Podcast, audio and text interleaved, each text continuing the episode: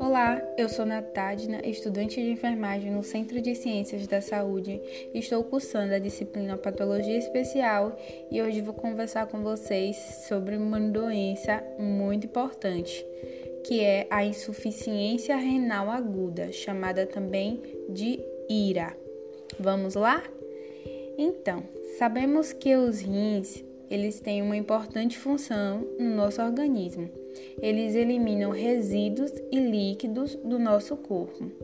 Para além, ele executa funções importantes como ele regula a água do nosso organismo e outros elementos químicos do sangue, como o sódio, o potássio, o fósforo e o cálcio eliminam medicamentos e toxinas introduzidos no organismo, liberam hormônios no sangue e esses hormônios regulam a pressão sanguínea, fabricam células vermelhas do sangue e fortalecem nossos ossos.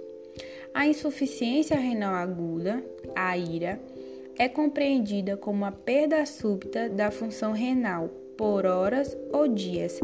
Caracteriza pela diminuição rápida do ritmo de filtração glomerular e ou do volume urinário, gerando incapacidade de excretar, ou seja, eliminar produtos nitrogenados que precisam ser eliminados, são é, resíduos do nosso corpo, e manter a homeostase, o equilíbrio de líquidos e eletrólitos.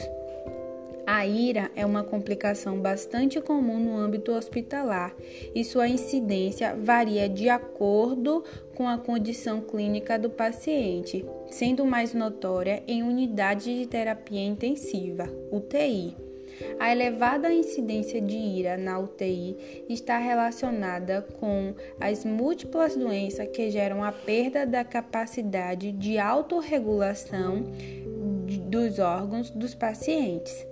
Existem várias situações que podem levar um indivíduo a desenvolver uma ira, seja um choque circulatório, uma sepse, que é uma infecção generalizada, desidratação extrema, queimaduras extensas, excesso de diuréticos, obstrução renal, insuficiência cardíaca grave, glomerulonefrite aguda, que é a inflamação nas unidades filtrantes do rim, chamada de glomérulos.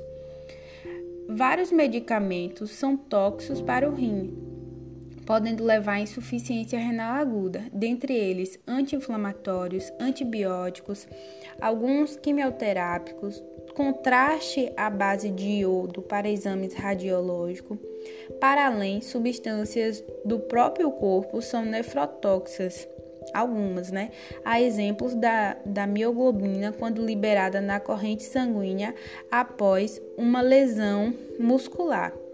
Para fins de diagnóstico e tratamento, a, lesão, a, a insuficiência renal aguda, IRA, é dividida em três é, etiologias, causas, que são a pré-renal, que compreende doenças que provocam a hiperperfusão, ou seja, uma baixa perfusão de sangue para o rim, é, sem comprometer a integridade desse tecido renal, que são 55% dessas doenças.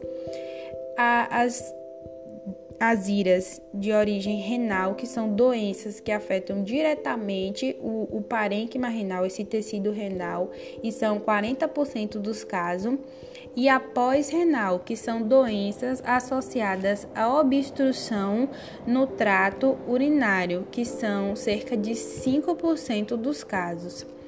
Os sintomas que esses pacientes apresentam, podem apresentar, são diminuição da produção do, da urina, embora é, possa ser que ela permaneça normalmente, vai acontecer a retenção, a retenção de líquido, causando inchaços nas pernas, tornozelos ou nos pés, sonolência, falta de fome, falta de ar, fadiga, confusão, náusea e vômitos, dor ou pressão no peito, convulsões ou coma em casos bastante graves.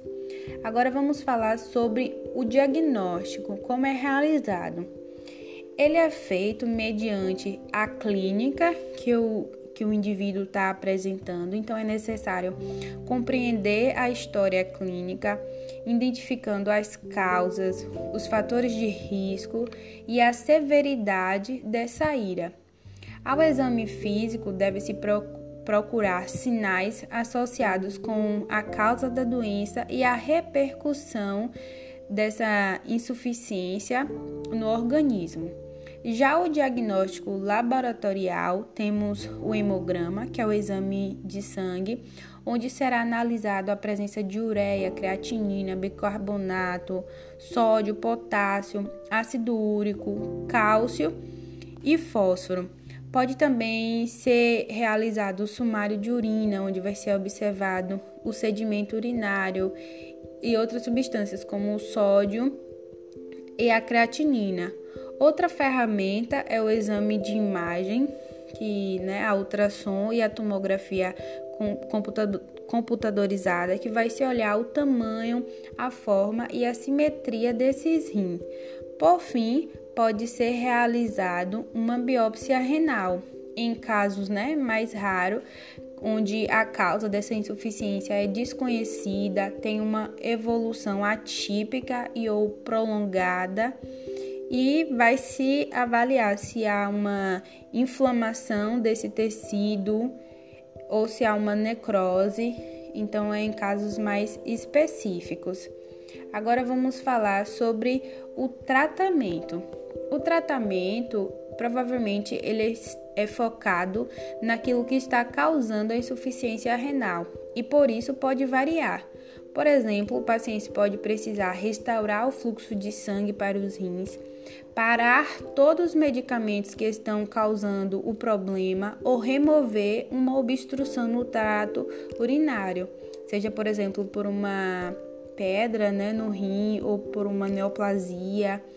No entanto, existem algumas recomendações que são gerais para o tratamento da insuficiência renal aguda, como mudanças na dietas com uma restrição alimentar e de líquidos, sendo que o objetivo é reduzir a acumulação de toxinas que são normalmente eliminadas pelo rim, uma dieta rica em carboidratos e pobre em proteínas, sal e potássio geralmente é recomendada. Utilização de medicamentos antibióticos podem ser prescritos para tratar ou prevenir as infecções que podem estar causando ou agravando essa insuficiência renal. Já os diuréticos, eles podem ser usados para ajudar o rim a eliminar líquidos. Cálcio e insulina podem ser receitados para ajudar a evitar a acumulação perigosa de potássio no sangue.